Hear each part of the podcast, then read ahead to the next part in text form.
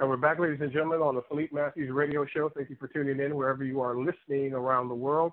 During the past 20 years, Dr. Walter Williams' life committed uh, uh, has been dedicated. His commitment has been dedicated to researching and resurrecting the ancient Egyptian consciousness among uh, his people. Dr. Williams says that uh, he has gone from uh, we have gone from African slaves to coloreds to Negroes to blacks and now African Americans. The information written in his book, The Historical Origin of Christianity is vital to our community at this time in world history. And he says this there has never been a man that ever walked the earth in human form of any race, creed, or color by the name of Jesus Christ. I thank you, Dr. Williams, for being with me today. How are you, my friend?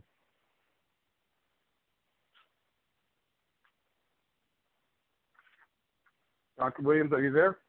Yes, uh, I'm doing great, uh, Brother Philippe. How are you doing today?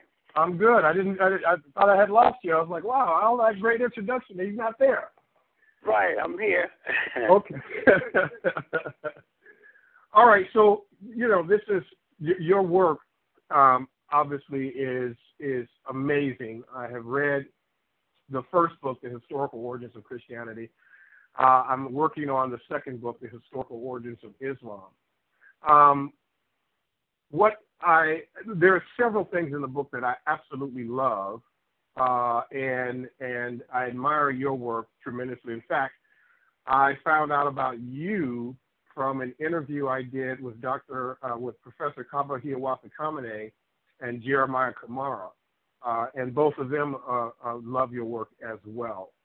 Um, how did this research begin for you? Um, uh, what happened in your life where you said, wait a minute, something's not right here. This doesn't make any sense? Well, I um, stumbled upon uh, finding out that there was never been a man that ever walked out in human form of any race, creed, or color by the name of Jesus Christ by accident. Um, it's a long story, but I will try to break through the chase of it. Um, I began at the age of eight years old, unknowingly looking for uh, our identity. When I say our identity, I'm talking about the Africans born in this country who were uh, called Negroes and other mm-hmm. names. Mm-hmm. Um, I wanted to know uh, who they were, who they are, what kind of history is attached to them. But going back to when I was eight years old, I was sitting in a grammar school, and uh, my teacher gave me and gave the whole class a book called Little Black Sambo. Mm. Uh, that Little Black Sambo, for the ones that don't know about Little Black Sambo, Little Black Sambo was the African boy who took the tiger by the tail and went around and around a tree until both turned to butter. Now, in my um, childish mind, I looked at this picture and said, well, then something is wrong with this. This doesn't make sense to me. Mm-hmm. So I, I said, it's got to be something better than uh, just uh, us Africans or Negroes, as they we were called then, mm-hmm. uh, to go around around a tree and turn to butter and be named and identified as a Little Black Sambo. Mm-hmm. So I set out on a quest, not knowingly, just unconsciously. Uh, I set out on a quest to find out uh, who we were and who we are. So I began to play music at the age of uh, 15 years old. Mm. And uh, I played the saxophone. Music? Saxophone? You said the saxophone? saxophone. Okay. And because I come from a musical family. But okay. anyway, I met a man by the name of uh, Sun Ra uh, just before I graduated from high school. That was in 1949. I met Sun Ra, uh, a man old enough to be my father. Mm, mm-hmm. And I began to um, play with him. And um, around Chicago in small combos. I never played in his orchestra, the one that he uh, later created uh, in later years. But anyway, we're talking about 1949, 1950, 52.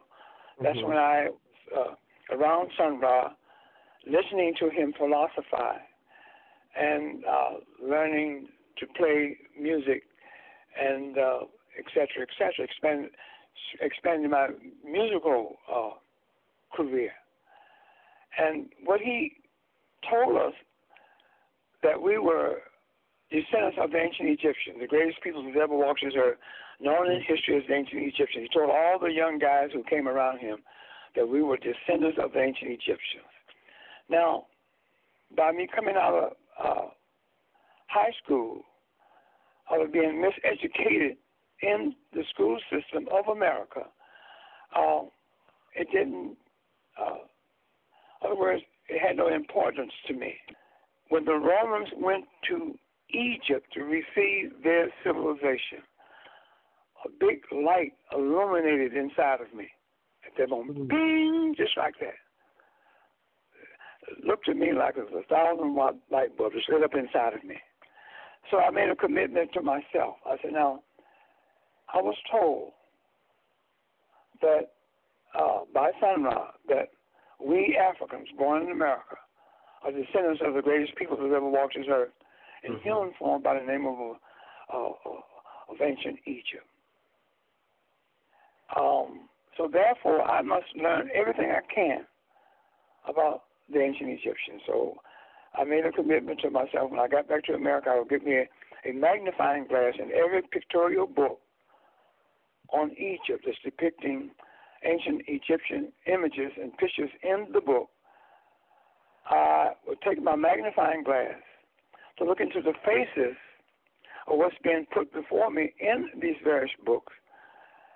And once I was convinced that what I was looking at via these books were people that uh, look just like me, just like you, look like us, Africans mm-hmm. in this country. So I was convinced at that point. So I've been on the quest ever since. Now, getting back to your question as to how did I find out that there was never been a man that ever walked the earth in human form been a race people called by the name of Jesus Christ. Well, uh, I was in the studio of a friend of mine. He and I went to high school together. He was a professional saxophone player like I was, and we gigged around Chicago uh, together. And uh, he was a book buff. So I was down in his studio one day while he was giving a saxophone lesson in one room, and he left me in in, in, in another room where his library was. So I went over to his uh, library case, and I was looking for any book that I could get on history and on Egypt. Mm. So I saw a book on the shelf called The Outline of History by H.G. Wells. And I picked that book up. I didn't thumb through the book. I just picked it up and opened it up. And right before my eyes was a picture that I thought was the icon of Jesus the Christ. But under under that picture that I thought was the icon of Jesus the Christ, it has Serapis under there. And then I began to read. It said, in the cult of Serapis, he is spoken of as the Savior. I said, wow. I said, that's the same attributes that they give to this Jesus the Christ. Mm-hmm. And I read a little further. It says, he raises the dead. I said, wow, that's the same attributes that they give to this Jesus the Christ. Mm-hmm. And then I went on a little further and read that even after death, you will always be in the presence of this Jesus, uh, of this Christ and of this Serapis, it said. But uh, I said, well, that's the same attributes that they give to this Jesus the Christ. But they was talking about Serapis. So at that point, I made up my mind that I would, uh, uh, I would put in a research quest to find out all that I could about Serapis. Mm-hmm. And once I found out and gathered all the information, it took me about 18, 20 years almost to gather this up because I wanted to be uh, historically correct because I knew that if I went out in the world and told the world that there's never been a man that ever walked the earth in human form of any race, creed, or color by the name of Jesus Christ, I better know what I was talking about. yeah. Because, right, because uh, these Christians out there will destroy me, and I knew that. Mm-hmm. So I had to uh, uh, hundred. Christians, Catholics as well. All Christians, no matter Yeah. what denomination, Oh. they uh, will try to hold on to their belief in Christianity, and I knew this. So I said, I better be historically correct.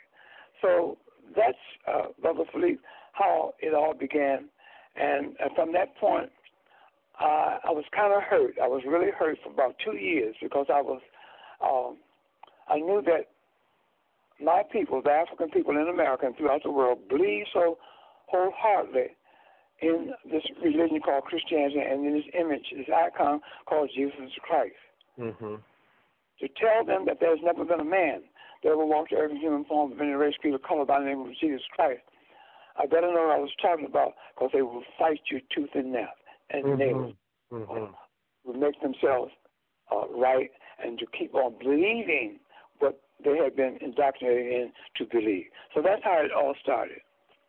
Well, you know, here here's the thing, Doc, that I uh, I, also appreciate about your work and research is that, you know, in, in, in some sense, it's like, okay, well, he's taking my God away, he's taking away my faith, and in actuality, that's not the case.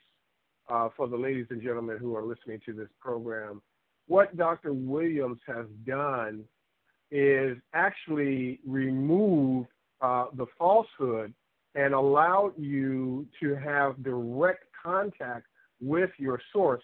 On page 100 in the book, Dr. Williams writes, he writes, you were born with a divine spiritual birthright, and that divine spiritual birthright has given uh, has given was given to you at the time of your birth by the He She Creator, who used your mother and father as human instruments to bring you forth in human form.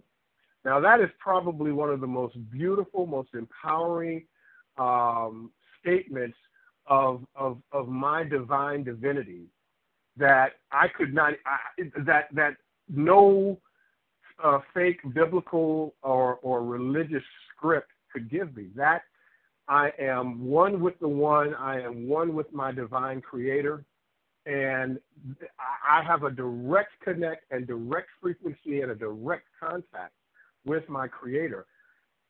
I thank you for for for not just you know enlightening us about there is no there, there's never been such a thing as, as Christianity and Jesus Christ. It's all basically prefabricated and made up, and we're going to get into how and why.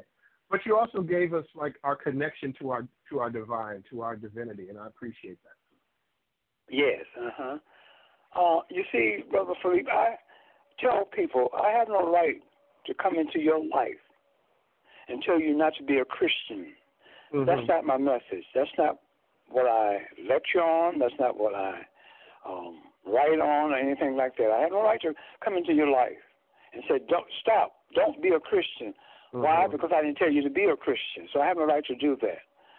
Um, the only thing I'm doing is bringing information to the African community, to the individual uh, who wants to grow. Because right now, if you are still in uh, the belief in religion, because belief is the glue that keep all religions together, one's belief. Mm-hmm. So therefore, if you are believing in Christianity or any religion, that means you are not growing, you're not evolving, you are revolving. Mm-hmm. So it's time for us as a people, as an African people, to uh, evolve. Now, getting back to one's own personal uh, spiritual, uh, uh, uh, divine spiritual birthright, uh, that divine spiritual birthright was given to you by your mother and father. You have seven billion humans walking this earth as human beings of all races, creeds, and color. Each individual that's walking this earth have their have their own personal God and their own personal goddess. Their own personal God is their father. Their own personal goddess is their mother. Now, their personal God, which is their father, and their personal goddess, which is their mother, had a sexual inter- intercourse one day. And uh, your father released his sperm and uh, on your mother's egg, thus causing the nine months of human development of incubation inside of your mother's body. At the end of nine months, you came out, each individual came out into this world as human beings, attached to their mother's umbilical cord. That umbilical cord was cut by the doctor uh, to separate the child from its mother. But the umbilical cord for nine months uh, was your lifeline of development as a human being. That that umbilical cord furnished the human being with air, water, and food for nine months. So now it's time for you to come out of your mother's body a, a, a, complete uh, human being. The umbilical cord was cut, all separating you from your mother, but what you still had at that time, you still have it if you're still alive at this moment that I'm talking, you had life inside of your being as a human being. Mm-hmm. That life that you have at this very moment is your in, uh, is your indwelling, divine, spiritual birthright.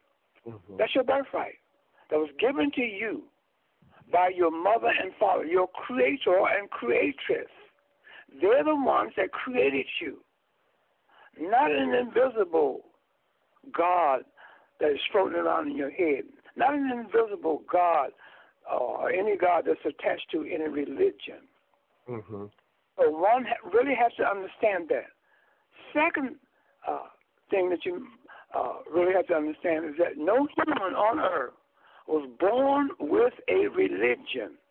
Mm-hmm. No human came here on earth a Christian, a Muslim or Hebrew Israelite or Jew or Buddhist or any type of man made religion.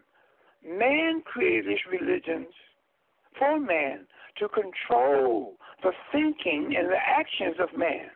Mm-hmm. You know, going back to Carter G. Woodson, he said in his book, The Miseducation of Negro, which was written and published in 1933. If you can control a man's thinking, you do not have to worry about his actions. If he's been mm-hmm. trained, go to the back of a building or a house to find a back door.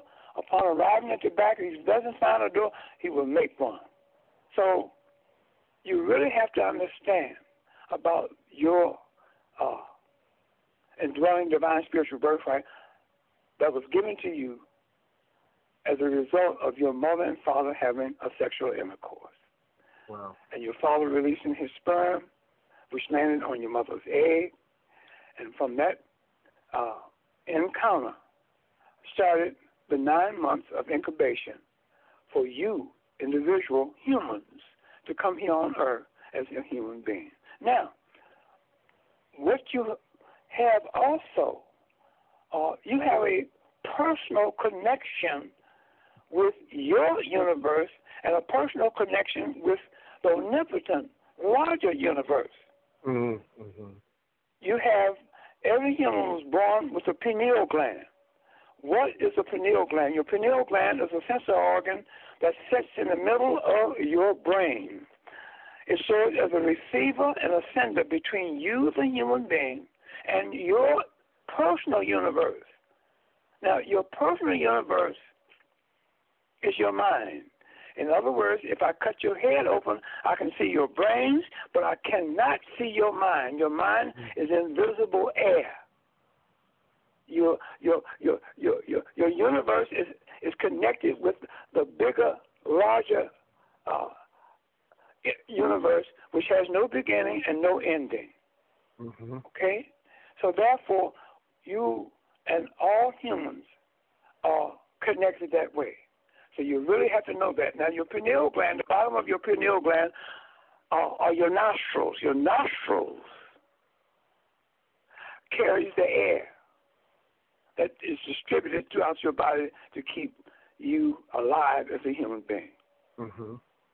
Okay, so uh, one really, really have have to know that, and um, that uh, pineal gland also is a conduit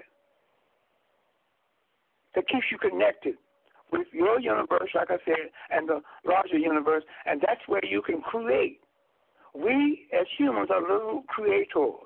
Mm-hmm. We can create things. Now, uh, I don't know where you are at this moment uh, in your studio, but in your studio as well, I'm in my home. And I'm in my second bedroom, and I can see um, the bed, I can see rugs, I can see dresses, I can see tables, I can see mm-hmm. paintings on the walls, I can see lamps, I can see chairs, I can uh, uh, mirrors, and et cetera, et cetera. Now, everything that I see in this room came out of the mind or the minds of humans. Okay? Now, uh, this bedroom set that I'm looking at was created, was in the minds of a human being, whether it's a male or female, in an invisible form. Mm-hmm. In other words, the bedroom design of this bedroom set, no human could see it but that one human being who created it. You see? Now, so uh, I'm getting to this point. Everything that I see in this room, everything that you see in your room, where you at, Philippe, um, was created by man or a woman. Mm-hmm. Okay? But everything that is in this room, except for, for me, everything that's in your room, except for you, unless you have some other humans there, everything in that room is dead. Mm-hmm. In other words, man or woman singularly cannot create anything with life in it by themselves. They can only create uh, humans with life in it, pro life. They can produce that by having a sexual intercourse, like your mother and your father did, my mother and my father did, and the seven billion humans that's walking this earth of all races, creeds, and colors, their mother and father did the same thing. Mm-hmm. You see? But singularly, your father, my father, singularly, your mother, my mother, could not create anything with life in it. Can't do it. So that's what I want to bring up uh, uh, at that point. Absolutely. You know, I, I had um, Dr. Uh, David Imhotep on my show, and he did the uh, wonderful research, um, took Dr. Van Sertima's work to the next level. He wrote a great uh, piece of research called the uh, First uh, uh, Americans Were Africans. And, you know, he dates back that we were the first to, to, to be on this planet, um, and that uh, what you're saying in terms of your research, Dr. Williams, makes so much sense because there was a time before the Eurasian was even here. There was hundreds of thousands of years prior to their arrival. And it doesn't make sense that if we have always been here, uh, that there would be some type of religion of any sort that is that is at best two to three, maybe 5,000 years of age. But we've been here on this planet, Egyptians, Africans, uh, uh, uh, you know, people from Kemet. Uh, we've been here hundreds of thousands of years. So we've always had an original divine connection to our source. It wasn't until the Eurasian showed up that the world literally became distorted. So you write about this in the book. And let's talk about, you say the Greeks and the Romans, uh, this is on page 69, 70. The Greeks and Romans came to Egypt as pagans and heathens without any gods or spiritual awareness. Very important to understand, without any gods or spiritual awareness. Bringing with them um, uh, an agnostic, physical, brutal, uncivilized, savage lifestyle void of knowledge of the Creator. Speak to us about that, Doc. Well, let me first address this. Uh, no human on earth uh, can say who was the first people on planet Earth. That's something that uh, humanity will never know. Okay, and I will break that down. So therefore, we can't say that the African was the first uh, people on earth. But what you can say is that the African that lived in, in the continent of Africa, in Egypt, were the first and oldest civilized people on the planet Earth. And you can say that and back that up by them creating the world's first alphabet uh, to make that so. The alphabet uh, is the first thing an individual human learns when they go to school. Mm-hmm. That alphabet makes that human literate, makes that human to be able to read, write, and spell. So therefore, our ancestors, the ancient Egyptians, were the world's first literate people on planet Earth. Why? Because they created an alphabet. Okay. Now, um, getting back to uh, the reason why I say you can't say that we are the original peoples. I heard that statement that we're the oldest people on the planet. You can't make that statement, and I'm gonna tell you why. That sounds good. It it makes an individual feel good, maybe I don't know. So, we want to be historically correct when we make statements. Um, the reason why you can't make that statement is this. No human on earth can tell you what, how, and when, and what created the sky, the stars, the planet, the moon, the sun, air, earth, water, vegetation, animals, and humanity. No human can tell you that. That is called um, a mystery of life. That is creation. You know, and see, man is in creation. He's part of creation. So now that's number one. Number two, no human on earth can tell you what created the first man and the first woman to ever appear on planet Earth. Can't tell you that. That's also called the mystery of life. You will never ever know that. It's not meant for us to know those two those those two things I just mentioned. Mm-hmm. Three, um, when an individual go to a funeral and look down in the casket of the deceased, the question has to be asked: Where did the spirit of that human go after he uh, deceased? being in existence as a human being on earth. Where did his spirit go? The answer, don't know. It's called the mystery of life. Mm-hmm. The fourth thing, and this is the culmination of why an individual human don't know and cannot make a statement that we Africans were the first people on this planet. Like I again, like I said, we can say that our ancestors, the ancient Egyptians, were the first civilized people on this planet. Why? Because they created an alphabet to document their time on Earth. Mm-hmm. See, there, there are five ingredients that make up uh, the discipline of history time, people, places, events, and literature. Literature is used to document the time, people, places, and events. Mm-hmm. Mm-hmm. Okay? Now, let's go back to why you will never know what creates the sky, the moon, the stars, the sun, the planet, uh, earth, air, water, vegetation, animals, and humanity. What creates the first woman and man on earth? Where does the deceased go after, after, after death? The reason why no human can tell you that is because no human on earth can tell you how they got here on earth as a human being. Can't tell you that. Now, uh, you can, uh, let's say, talk for sure that every human had a mother and a father. Okay? Okay, that's a given.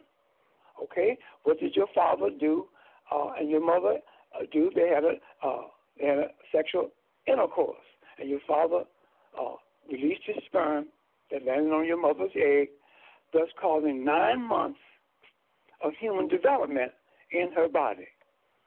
And at the end of that nine months, you came out as a human being. That uh, you can account for the seven billion humans of all races, creeds, and color coming into this world in the same manner.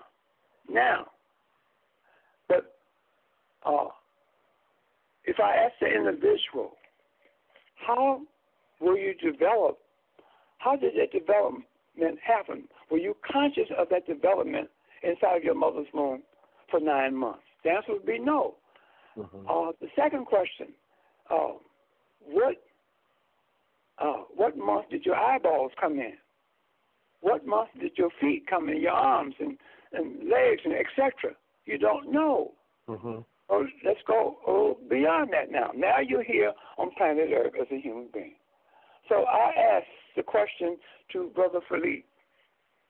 Brother Philippe, at what conscious age in your memory can you tell me that you found yourself here on earth as a human being? What age? What age did I find myself as a human being? Uh huh. That I became consciously aware of that? Yes. I don't know, maybe about four. Okay, stop. So you said uh, four years old, right? Yeah. So from zero to four, you had no conscious memory of Philippe Matthews, do you? No. Okay. Now, uh, at four years old, you found yourself here on Earth. Where were you living? Uh, uh, well, I'm in in Chicago with you. I was just where I was. But you found yourself at four years old in Chicago. Yeah, well, that's where I was born and raised. But I mean, I don't know if I found myself. I just know I was, I, you know, that's where I was. Okay, that's where you found yourself. Do you know where you were? okay, the so Wood, in Woodlawn. Sending a shout out to those those, those uh, good folks in Woodlawn area. Okay, so now you found yourself here on Earth, planet Earth, as a human being at four years old, living in Chicago, Illinois. Mm-hmm uh, belonging to a certain race of people at that time were called Negroes. Is that correct? Mm-hmm. Okay. Now you multiply your experience, Philippe Matthews' experience, and you multiply that experience uh, to to equate to seven billion humans walking this earth. The Chinese cannot tell you how he got into China as a Chinese. He can't tell you that he found himself there. Mm-hmm. The Indians of India cannot tell you how he got into India as an Indian. He found himself in India. The European cannot tell you how he got into Europe as a European. He found himself there. The African cannot tell you how he got into the continent of Africa. He found himself there. The Mexican can't tell you how he got into Mexico as a Mexican. He found himself there. The Filipino cannot tell you how he got into the Philippines as a Filipino. He found himself there. So that's my point. And that's the reason why no human on earth can go around and say, oh, we're the first, uh, we're the oldest people on the planet. You can't say that because you don't know anything about your own self. So, in terms of anthropological science, archaeological science, and all of these bones and, and things that they have found that have been carbon dated, that uh, both white uh, scientists and uh, uh, uh African scientists have all said that, as far as they know from what they have uh, excavated and uncovered to this date, that all life and civilization began uh, in Africa. What does one uh, say to that juxtaposition against being found wherever you have been born? Well, see, they can't they can't say that. It goes back back to them. You ask a uh, Mr. Scientist, how did you get here on Earth as a human being? He can't tell you. See, that's a, what he's telling you now by way of anthropology and et cetera, et cetera, is his own personal theory. That's the Leakey theory. Carbon dating 14, they don't use that anymore. University of Chicago, carbon dating 14, they don't use that anymore. Mm-hmm. It's misleading. You see, so things you really have to sit down and begin to think. Okay, so uh, the the archaeologists and the uh, and the uh, anthropologists they can't tell you about themselves. They can't tell you how they got here. Okay, you can't say well, we found some bones in Africa. Call it the bones of Lucy. Supposed to be mm-hmm. the oldest bones on earth. Now, how do we know that uh, the bones that the, that the Leakey supposed to found in Africa, called the bones of Lucy, the oldest uh, human on earth, by way of a bones identity, how do we know that these, these bones that they're identifying as the oldest bones belonging to Lucy, how do we know that she didn't come from another part of the world and migrated into Africa and dropped dead? Mm-hmm. We don't know that. And then, if you go and fall for the bone theory, oh, next thing you know, the Europeans, which they have done already, so that they have found some bones in Europe is the world's oldest bone of a human. So you can't you can't go by that. Besides, I wouldn't. I would suggest that one don't don't use that because there's too many tricks in it and too many holes in it that can be punched mm-hmm. to deplete that theory. It's only a theory. A theory is one uh, that one has to take three positions: believe it, disbelieve it, or be neutral about it. Mm-hmm. So I would see the the, the the anthropologists, the scientists, and so forth and so on. He himself or she herself don't know how uh, she or he got here on earth as a human being. They don't know that. You can, cause you can't tell me how you developed during nine months. You can't tell me when your eyeballs popped in, your feet, your to- and your toes, and so, so forth, your legs and arms. What month? How did you get here? You are un- you're unaware of how you got here. How you are all humans are unaware of their of their human development. Mm. Going back to what you said, uh, about, I asked you when, at what age did you find yourself consciously on planet Earth? It was four years old. Mm-hmm. I, Walter Williams, found myself consciously at four years old too, right here in Chicago, belonging to a certain race of people. That's all I know. Mm-hmm. See? So, and you multiply that experience to seven billion other humans of all races. They don't know either. Mm-hmm. Mm-hmm. I don't care what position in life you hold. Um, uh, that individual human has the same experience as you and I. So that's what I have to say to that, Brother Philippe. I appreciate that, Doc. So give me give me uh, your your opinion on this. On page seventy three, you said before the Greeks and Romans, uh, who are one and the same, uh, entered Egypt, they had no god, goddess, uh, or gods, plural, uh, nor did they have an alphabet. Uh, they were instead an agnostic, physical, psychopathic, illiterate, uncivilized European race of people who were not in tune with the spiritual rhythm of the universe. Speak to us about that. Well, you see, you got to. Uh, if I ask an individual today, um, where would you start European history? What date and where would you start the Europeans coming on the scene of history for the very first time? whereby on planet Earth did they appear? Okay? Well, now you get all kinds of answers from from all different races uh, and the color of people walking this earth, including the European. Okay? Now, let's narrow that down, and I'm, you know, giving you your, your answer. Mm-hmm. The European began his appearance on the scene of history in 532 when Alexander the Greek came into Egypt in 532.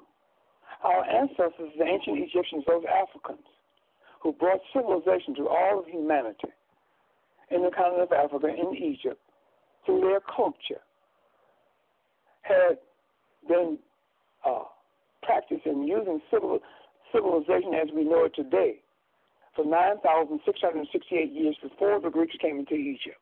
Mm. Mm-hmm. But when the Greeks came into Egypt, civilization was already developed. It was mm-hmm. over with. John Henrik Clarke would always say, when the Greeks came into Egypt, civilization was over. That's true. Mm-hmm. Our ancestors, ancient Egyptians, had already developed uh, uh, civilization for all of humanity. Okay.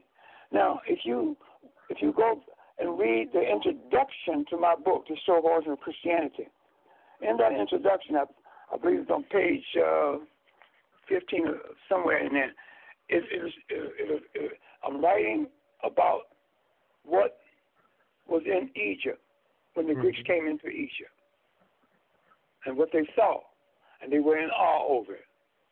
Okay, so um, that is uh, would be my answer.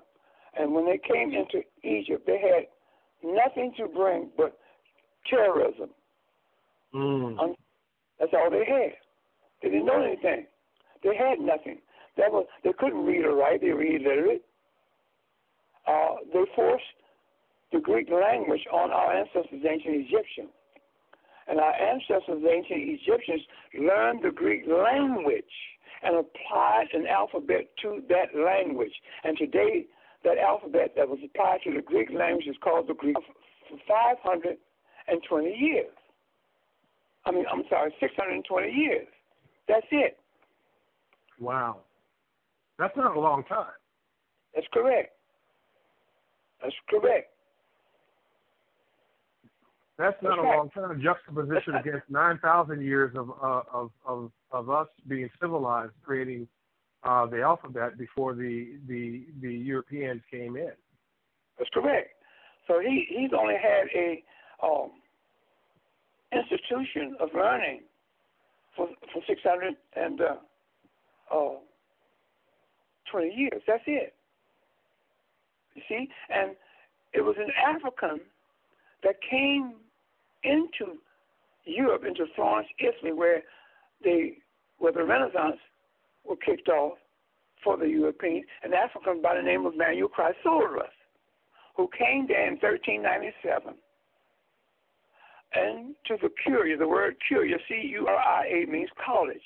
There in Florence, Italy. And uh, it's like if you're in a, if you're in your room, and if you go to the to the wall switch and turn the light out, and then switch it back on.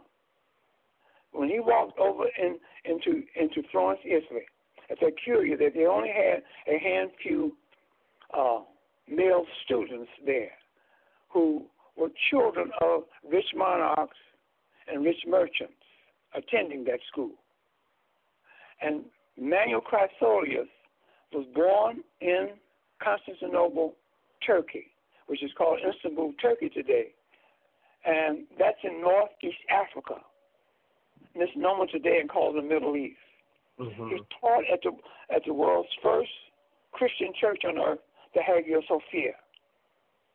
So when he went over from Northeast Africa into Florence, Italy, in, in, in 1397, to launch and turn the lights on for the Europeans so they can begin their Renaissance era. Okay? And what he did, he introduced the rudiments of the Greek alphabet. You see? So therefore, he had to go there and teach the ABCs. It's like mm-hmm. when you and I went to school for the very first time, we went to kindergarten as mm-hmm. boys. Okay? And when you went to kindergarten, you learned your ABCs. Mhm. Mhm. You see? So that's what he did. And he, he introduced the rudiments of the Greek alphabet. And thus he, he hit that light switch and the light came on and the Europeans came out of the, out of the darkness into the light.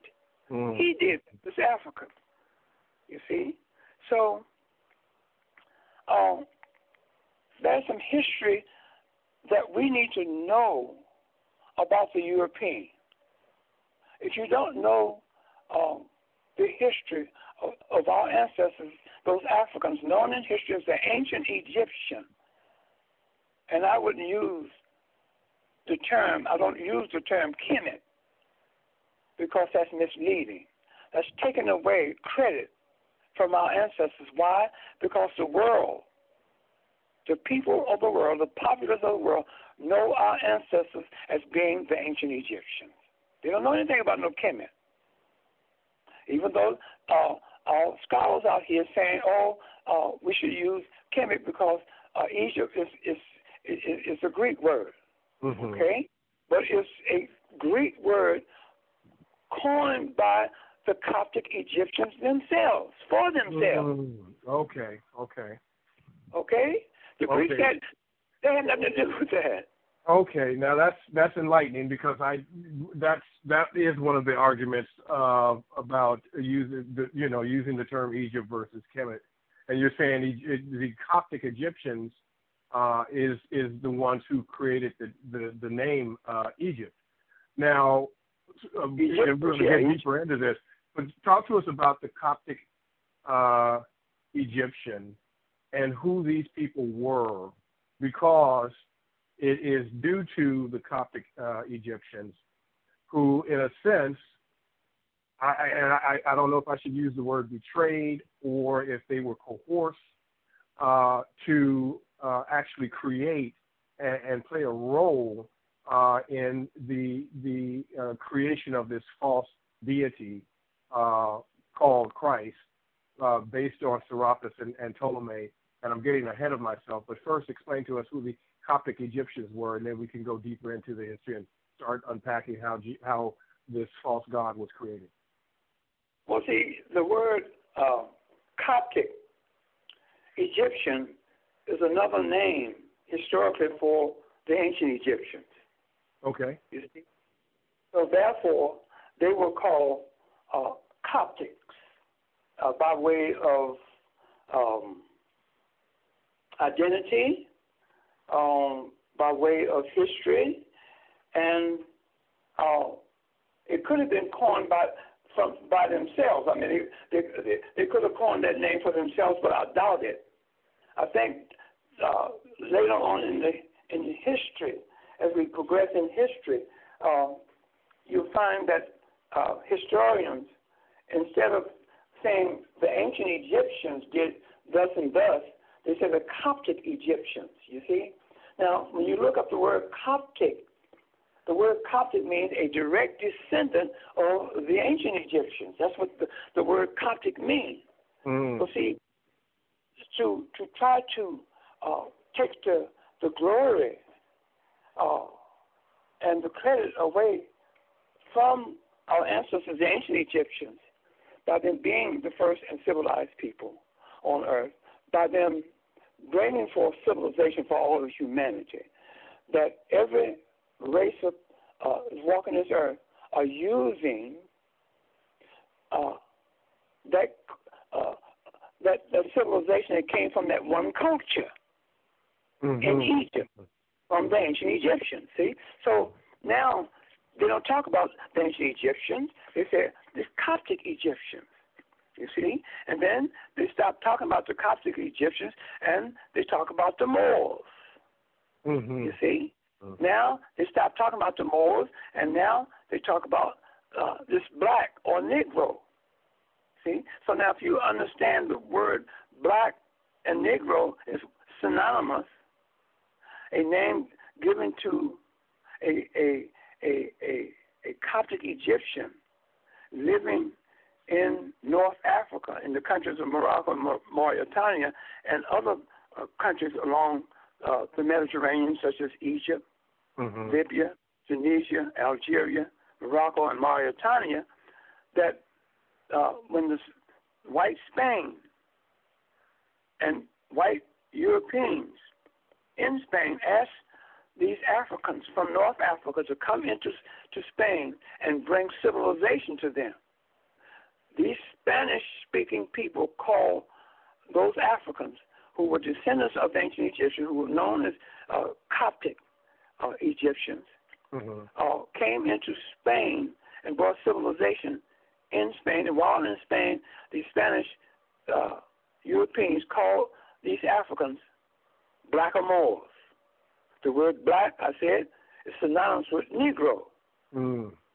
You see? So therefore, um, uh, you really have to understand that. So therefore, you got, let's take it down from the top.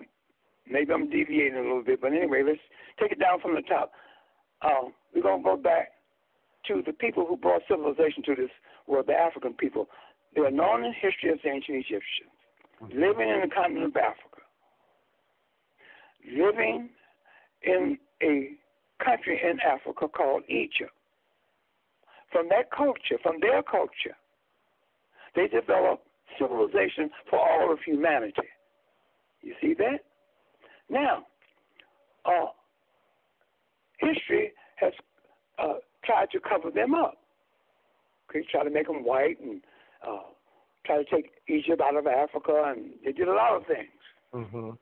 Now, these same African ancient Egyptians are known in history as, as, as, as Coptic Egyptians. But now, when you, like I said, when you look up the word Coptic, you'll find that the word Coptic means a direct descendant of, of the ancient Egyptians. Mm-hmm. Okay? Mm-hmm. Now, let's go back. These same Coptic Egyptians are now known as the Moors. Same people.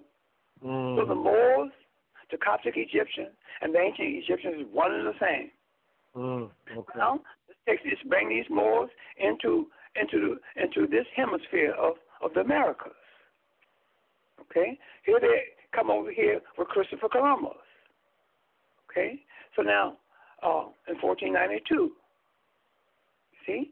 So now, uh, because white Spain and the Roman Catholic Church wanted to get rid of these Moors out of the country of Spain and out of the out of the Vatican. See, people don't realize that the, these same African Moors that brought civilization into Spain by by the Spanish asking them to come in to do that. They didn't invade in there. If they invaded in there, then they would dominate the Spanish people, and all people don't have no uh, don't have no spirituality of dominating anyone or killing anyone or taking one's property or raping women. We not that's not us. That's not our ancestors. So therefore we were asked to come in to to bring civilization to Spain. And if we came in as conquerors, then uh, the Spanish language would not be in existence today. Mm, because the conqueror changes the language of the conquered. Mm-hmm, okay? Mm-hmm, now, mm-hmm. they were asked to come in to bring civilization to uncivilized heathen Spain. And once inside of Spain, these people that the Spanish call blackamoors, which is a nickname given to an African people uh, crossing the Mediterranean from Morocco and Mauritania into Spain. Uh, when they got into Spain, they set up literacy in Spain by setting up a school system. They set up a government system, and they set up and began to build housing all throughout Spain, creating cities, uh, Toledo, Seville, Granada, Cadillac, etc., etc. And they also introduced public bathhouses over there, mm. thereby introducing soap to the Europeans for the very first time. Mm. If you happen to uh, hear the the, uh, the History Channel, sometimes they tell you that the Europeans uh, did, did not start using soap until the 12th century mm-hmm. in Europe. See, that was introduced and brought into Europe by way of the Moors in in Spain. Okay, mm. so so now um, here you have uh, now, here comes the movement of the seat of Christianity. The first seat of Christianity was in northeast Africa, in the double walled city of Constantinople. Constantinople today is called Istanbul, Turkey.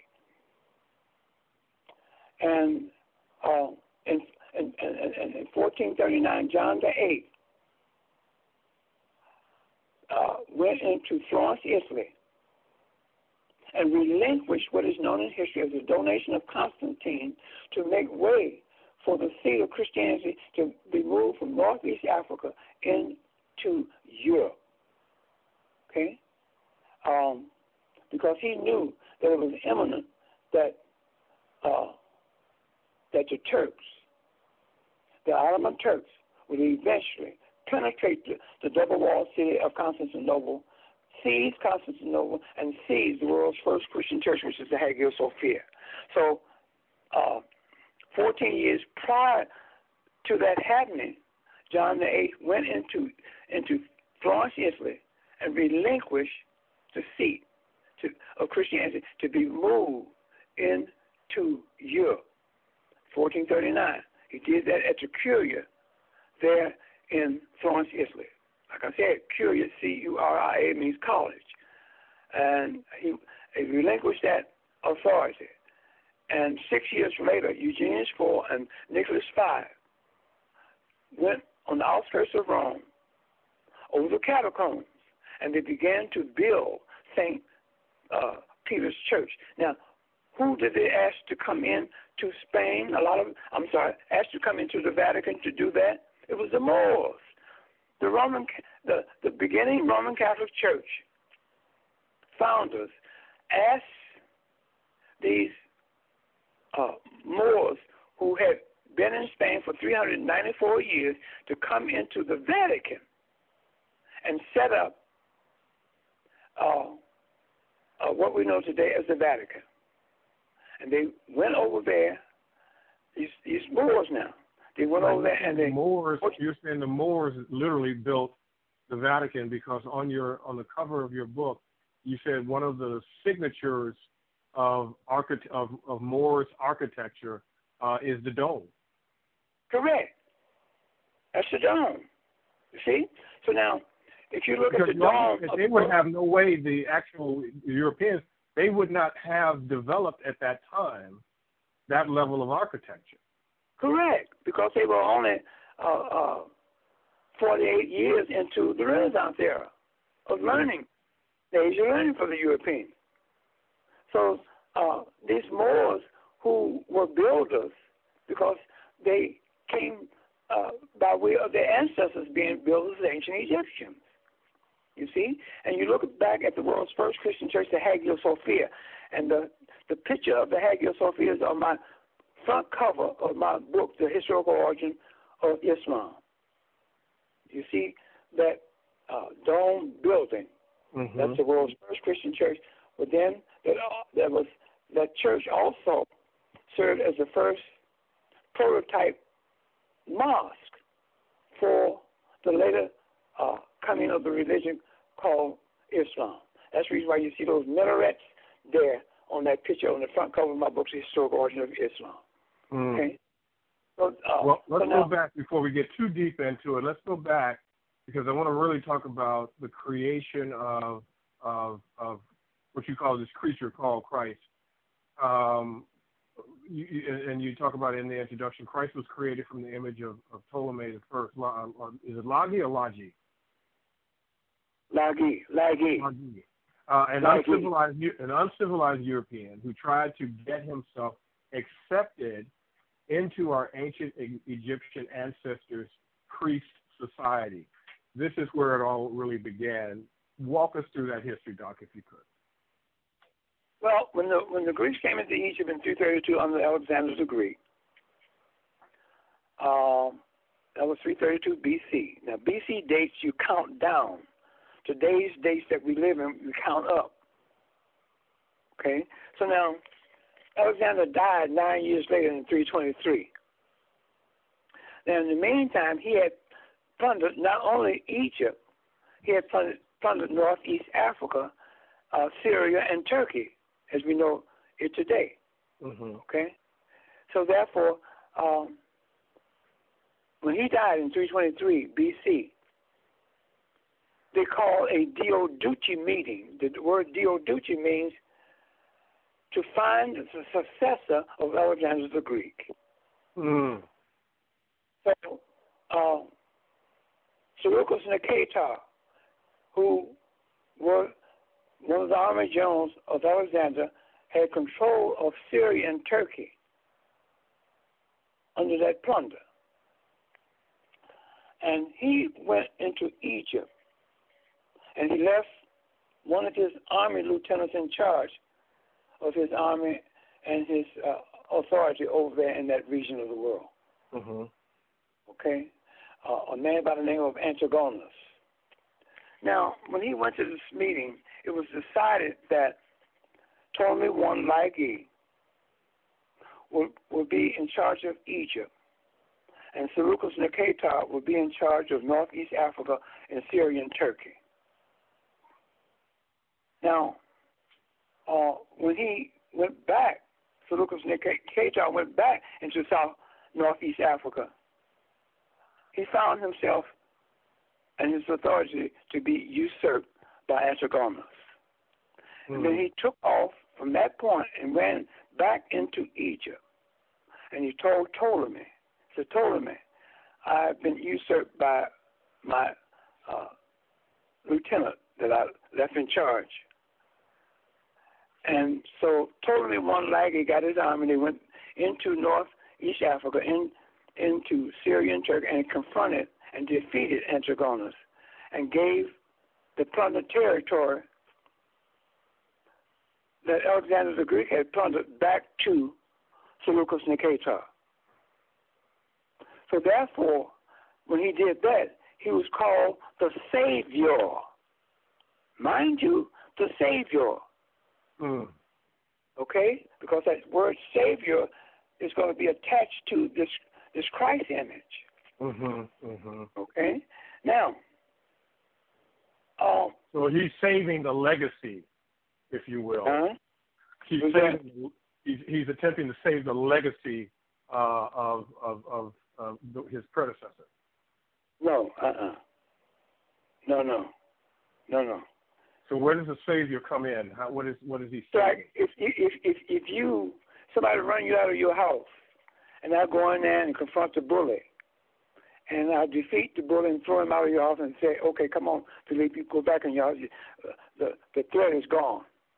Mm-hmm. I become okay. your hero. Okay. Okay. You got that? I become your personal hero.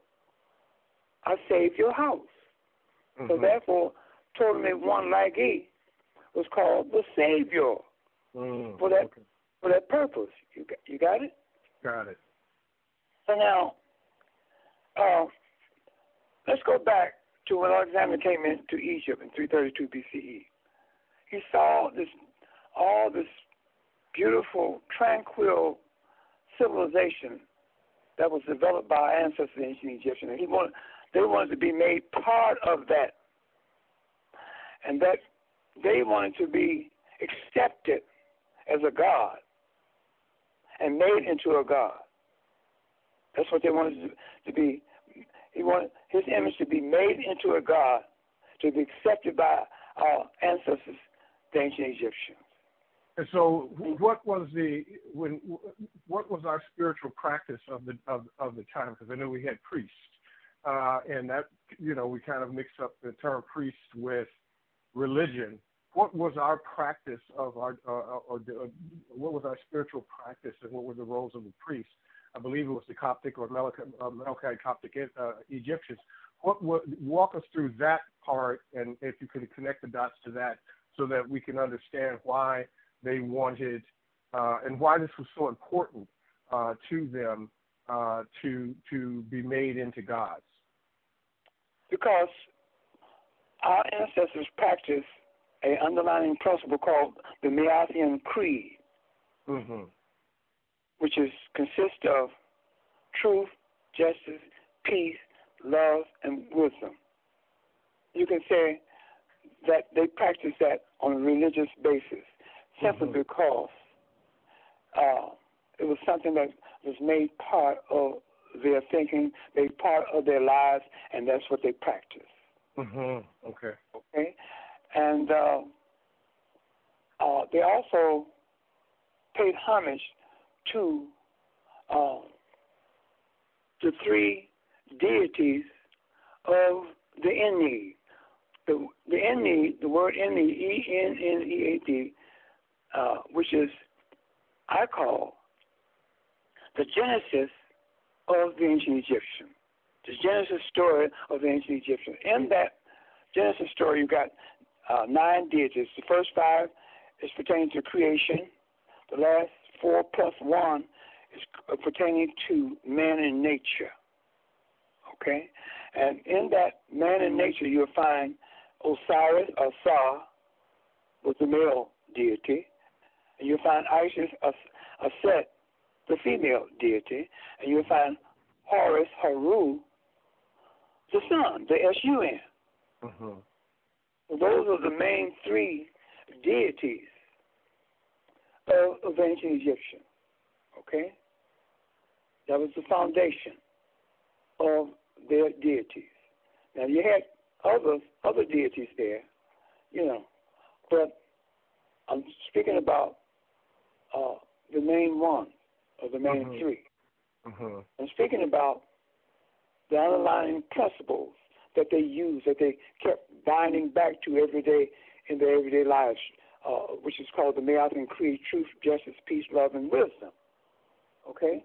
Now, the Greeks wanted to be made part of all of that. Mm-hmm. They wanted to be uh, made into a god. Alexander mm-hmm. wanted to be a god, and Ptolemy wanted to be a god, mm-hmm. and put into the, the temples and accepted by the secular community, accept, accepted by the priests and the priestess in those temples as God, equal to the ancient Egyptian gods that I just mentioned. Mm-hmm. Okay? But they were rejected because the ancient Egyptians did not associate or take foreigners into their uh, sacred society. They didn't take mm-hmm. no foreigners in there.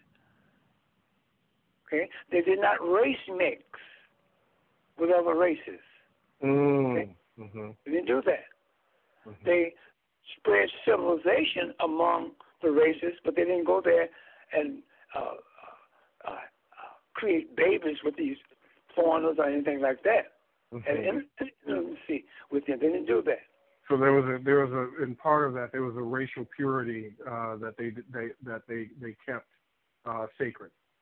Correct. Wow. So now, here you have um, these. Um, here you have these these Greeks. Uh, Alexander wanted to be accepted into the priesthood because they knew in order to rule and control Egypt, they had to be accepted into the priest society. Mm-hmm. And they were rejected. So when Alexander died nine years later in 323, his army general Ptolemy one Lagi called Soter. The word S O T E R means savior. That's what that word means. Mm. And I told you how he got to, got that name and earned that name. Mm-hmm. Okay. So now that name, that that that that, that word and name is uh, still attached to this Christ image today. He's spoken of as a savior. Is that correct? Mm-hmm. Okay. Now, um, by Ptolemy wanting to be accepted in the, in the priest society of ancient Egypt, uh, he uh, asked the Melkite Coptic Egyptian. See, the Melkite Coptic Egyptian ran the government of Egypt. You see? Mm-hmm. So therefore, they were the ones that were interacting with the Greeks. Mm-hmm. Mm-hmm. So, so, he uh, Ptolemy asked uh, the Melkites to make him himself, his image, into a god. And what they did, they found a temple in Memphis, Egypt, where the priests and priestesses of that temple took two of their deities, Osiris and the Apis bull, Ra, which represented Ra. And he made a composite name of the two, Osiris and Apis, the Apis bull that represents Ra. And that's and then, you got Serapis. That's where you get Serapis from. When you amalgamate those two names together. Wow. And they okay. and they gave that name to Ptolemy one Lagi for the purpose of trying to make him a god and be accepted into the priest society of ancient Egypt. And he was rejected again at that point. He was so rejected he again. Did, okay. Huh? He was rejected for the second time. That's correct. And what okay. he did was that as a result of being rejected, he closed down all the temples throughout Egypt, except for the one in Memphis, Egypt.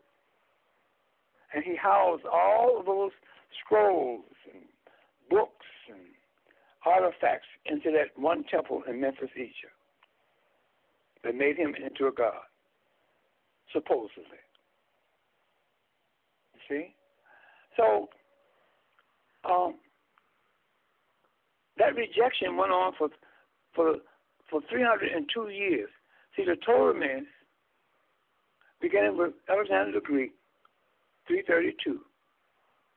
The word Ptolemy means Greek ruler of Egypt, their children. See, so for 302 years, the Ptolemies were in charge of ancient Egypt. Mm. You had 14 Ptolemies all together, starting with Ptolemy one Lagi, mm-hmm.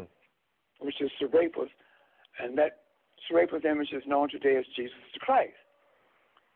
And um, so, how so, did Serapis become the? How, how did how did Serapis morph into uh, the Savior Jesus Christ? Well, through a process, a historical process. So for 302 years, uh, the Ptolemies tried to get our Coptic ancient Egyptian ancestors in the secular community in Egypt to accept Serapis as a god. They refused it. So mm-hmm. now, 30 BC, here comes the Romans. The Romans come in and take over from the Ptolemies in 30 BC. And they continue the same thing. Okay? Now, we're going to fast forward up to 600 from the, the image was made in 320 BC. This Ptolemaic image uh, of the Greek Ptolemy was given the name Serapis in 320 BC. So from 320 BC until the Council of Nicaea 1, 325, is a time of 645 years later. They're still trying, now the Romans are in charge. They're still trying to get uh, our Coptic Egyptians in the secular community to accept this this image of Ptolemy as a god. They still refused it. Mm. So, um, what happened in 311, I mentioned three things historically that brought about um, uh, the Council of Nicaea 1 in 325. Three Mm-hmm. things. The Donatist schismatic controversy, the donation of Constantine, and a strong statement by Arius. Mm-hmm. Now, I haven't heard no other scholar out there uh, bring forth this information. Now, uh, in 311, the Donatist schismatic controversy broke out. The Donatist schismatic controversy is a North African schism that broke out in the secular community when Mensurius, a member of that community, asked by the co-ruler of Egypt, uh, Diocletian, to uh, turn over their sac- sacred writings to him. Mm-hmm. And uh, Bishop Donatus uh, and the Metropolitan Bishop Secundus advised him against that. Said, no, you don't do that. You martyr yourself like your predecessors before you. Don't turn over those sacred writings. But anyway, he did it against the wishes of Bishop Donatus and the Metropolitan Bishop Secundus. Mm. So that is called and known in history as a Donatist schismatic controversy, a North African schism that broke out in 311 in North Africa among the secular community of ancient Egyptians. The second historical event that caused the Council of Nicaea I to come about is known in history as the donation of Constantine. Constantine at that time uh, of the Nicene Ecumenical Council. He was the uh, the Roman ruler at that time, and he he saw the split in the African community and the secular community. So he said, "Now is my chance to find someone in that community that will get the community to accept Serapis. So he approached a brother by the name of Sylvester One. Mm-hmm. And he made him an offer that's known in history as a donation of Constantine. The donation of Constantine goes like this. He said, Sylvester, if you can get your African Coptic Egyptian members in the secular communities to accept Serapis as their God or as a God, I will give you on a temporal basis, on a temporary basis, my complete authority over the Coptic uh, Egyptian community, whether it's secular or the Melkites. You will be the head HNIC of that community. Wow. Also, I want you, uh, if you accept this offer, I want you to baptize me in your community, the Coptic Egyptian community. Mm-hmm. And I will be just a member of your community. I will have no authority over it. You will have all the authority because I'm giving it to you on a temporal basis. Mm. Sylvester accepted that. Said, okay. The third historical event that I speak of in my book, Historic Origin of Christianity, mm-hmm. was a strong statement by Arius Arius said that Serapis, today known as Jesus the Christ, was a created creature, dissimilar from the Father, not like the Father. who is the Father? The Father is Osiris. A perfect creature, but a creature nevertheless. And that those three things, the strong statement by Arius,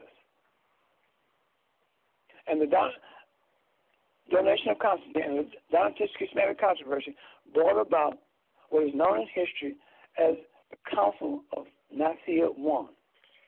Constantine did not bring or call that council meeting. Why? Because he had no authority. He gave it away to mm-hmm. Sylvester. Sylvester, mm-hmm. the Coptic Egyptian, called that council meeting together. Okay? And once that council meeting was done,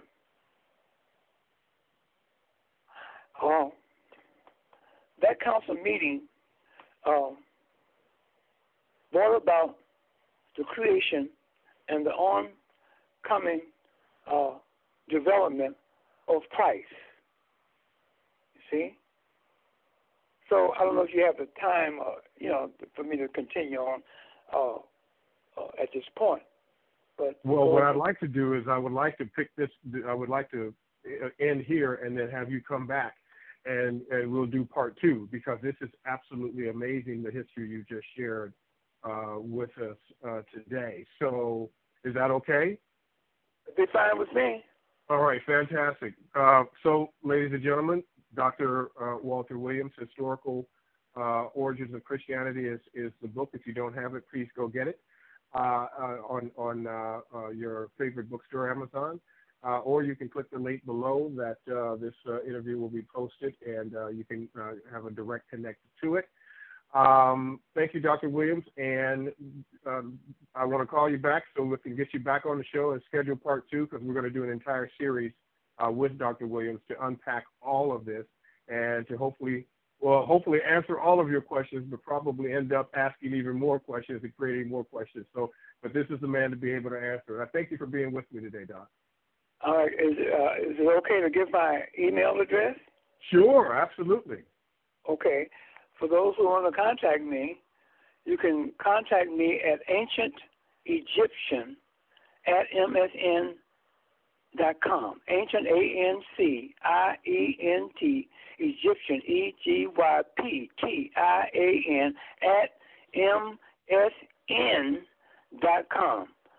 You email me, put your phone number there, and I'll call you back, and we can go from that point. Fantastic. All right, my my good friend, as uh, you have taught me to say, Miahotep. Miahotep to you, brother, and thank you for having me on your program. Absolutely. Can't wait to have you back. Take care, everybody. Hey. We'll see you next time.